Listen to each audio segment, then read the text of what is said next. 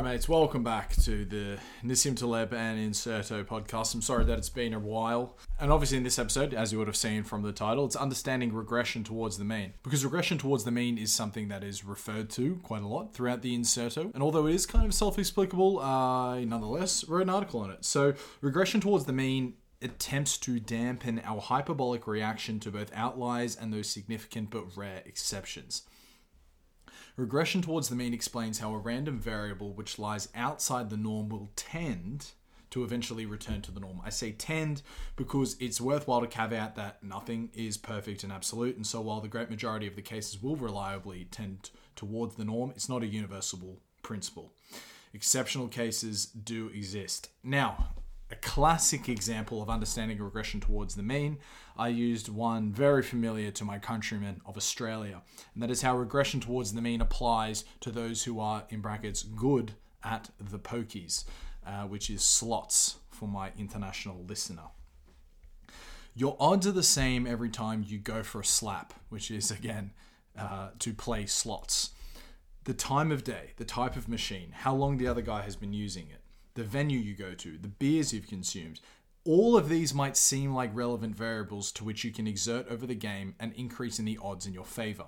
But like so many ways we think we can exert our influence over the world, they are insignificant and rather subject to folly. Every time we sit down to a cathartic session at the pokies, our odds of winning on that machine are always the same. You might hit a hot streak and strike feature after feature, but while you may have stumbled across against the odds victories on this session, play the machine long enough and random luck will regress to the mean. You will return to normal, losing after all which is just to say you will regress towards the mean. If you have an outlier performance and you continue to play, you will eventually fall back into the average distribution of those who play pokies, which is they lose about 97% of the money they put into the machine, something like that. The machines take a 3% rake. Um, I think it's something like that.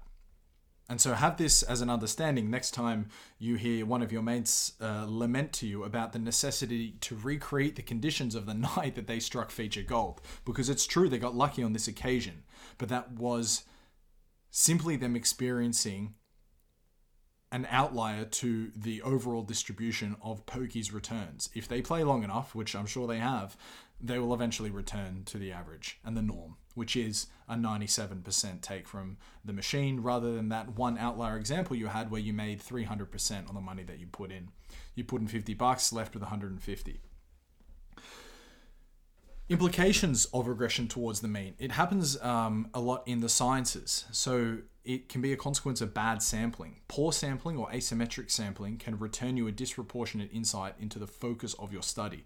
By not taking a wide enough or long enough sample, you expose yourself to, to having only sampled those events or inputs which, unaware to you, exist at the tail end. Therefore, you fool yourself into results abnormally high or abnormally low over time and will ultimately and begrudgingly experience regression towards the mean. Regression towards the mean is best understood over long time horizons. Think about how regression to the mean could be understood through the prism of financial markets. Warren Buffett insists that you should buy the S&P 500 and just hold for a lifetime and your return would be significantly better than many iterations of short-term speculation. Now, the statement only makes sense when you are Warren Buffett and you have time, patience, billions and 90 plus years of experience on this earth. But think about it this way if you had simply been given the advice to buy the most boring middle of the road index fund which could be characterized as the S&P 500 during the years leading up to the tech bubble of the early 2000s, then remaining on the sidelines through the 100%, 200%, 500% returns of some of the tech stocks, it would have made you look like a fool because you've just gone ahead and bought the middle of the road index fund when you could be cashing in on these giant returns on some of these uh, more specific tech stocks. But that is only looking at at financial returns over a specific timeline. If you back away from that five year timeline and then map yourself onto the 200 year timeline of the financial markets, you actually would have been experiencing outlier returns if you had invested in the specific stocks and ultimately regressed to the mean because your uh, massive increase would have then fallen off a cliff after the tech bubble burst. And then you'd be back at whatever the uh, average return is, or at least, um, or, or perhaps you would be significantly low the average return. Just the person who had bought the middle of the road boring index fund, they've got the mean returns over time. The same can be said for the market uh, bubble pre 2008 GFC or the crypto run of 2020. But overall, more people lost everything overall more than they returned a 500% bagger. So, so maybe you got lucky and you invested in uh, the bull markets leading up leading up to one of these bubbles and then you managed to uh, be smart and cash out at the right time before it crashed you can position yourself then as one of the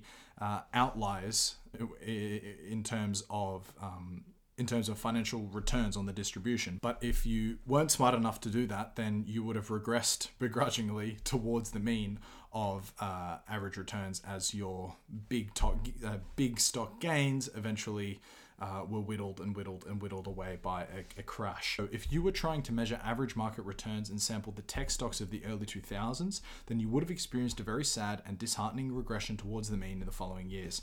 Your sampling of average stock market returns would have been in the tail end years.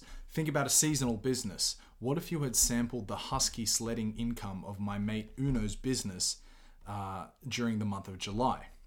You'd you'd be under the impression that the business was in fact much smaller than it really is because you're measuring his business activity in a month where there is no business for him.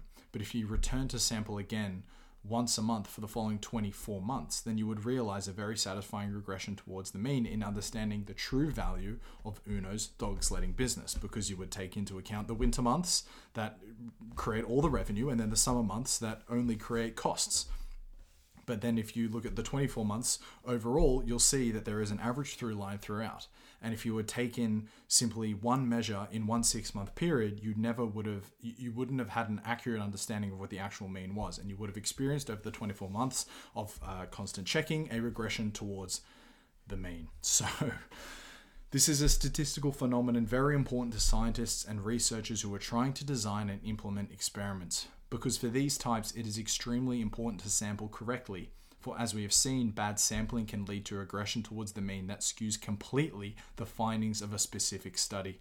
Daniel Kahneman and Amos Tversky, two men that Nassim Taleb praises very enthusiastically, discovered how regression towards the mean might also apply to certain behaviors. If you want to see more about that, you'll see it's in my article, which is attached to this podcast. So, so finally, regression towards the mean and a, a Talebian outro. Always be skeptical of loaded dice or a loaded coin, because while it is possible to see a hundred heads in a row, as you flip a coin and bet on the outcome, the occurrence of such an outcome is so unbelievable that it is likely you're being taken for a ride. The same can be said of a diceman who can seemingly throw exactly what he needs every time. The point is, don't let an outlier prove a rule. Instead, be aware of regression towards the mean and understand that over a long enough timeline, assuming you don't meet zero, most things return to an average distribution. All right, cheers, guys. Uh, like I said at the beginning, I'm sorry it's been a while, but I just wanted to quickly leave a message with you. Uh, this podcast gets an additional 50 to 100 downloads per day, which didn't mean a lot for a long time until now, where it's starting to mean something. And I want to make sure that your time is not wasted listening to this podcast because I am so thrilled that you have decided to devote your time to it. It is really, really, really cool for me to see that this many people are, are taking interest in Taleb, but also you know listening to my podcast. Taleb's an extremely influential person on my thinking, likely yours as well, since you happen to be tuning into this podcast. But there is much more to life than Taleb. I am making the assumption that you and I have much more in common than we appreciate. This niche here upon which we have found ourselves is an indication of like minds, I think. And so, with that being said, I am asking you to please subscribe to my primary focus of attention, which is an interview podcast titled A Curious Worldview. The link is in the description, and there your interests will be served well beyond the realm of randomness, chance, and Taleb. Just to give you a flavor of some of the interviews and podcasts that I'm doing over there, for example, I'm currently finishing off a three part series with Stephen Hicks on the life of Friedrich Nietzsche. I have two of the financial gurus of offshore, of offshore secrecy, Nicholas Shaxson and Jim Henry, who are featured on the podcast. I've got the definitive biographer of Genghis Khan, Jack Weatherford, Tim Marshall, James Robinson, the author of Why Nations Fail, Alexander Lee, the definitive biographer of Niccolo Machiavelli. There is lots of stuff on there from great storytelling uh, to philosophy to markets to Uh, photography. I'm going to sit down with Bjorn Persson this week, who is one of uh, the world's most famous wildlife photographers.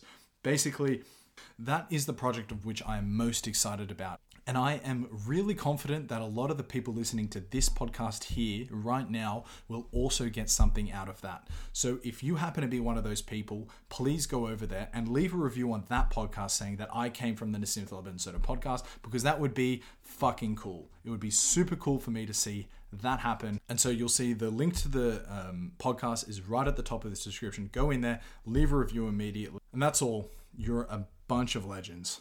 Take it easy. Ciao.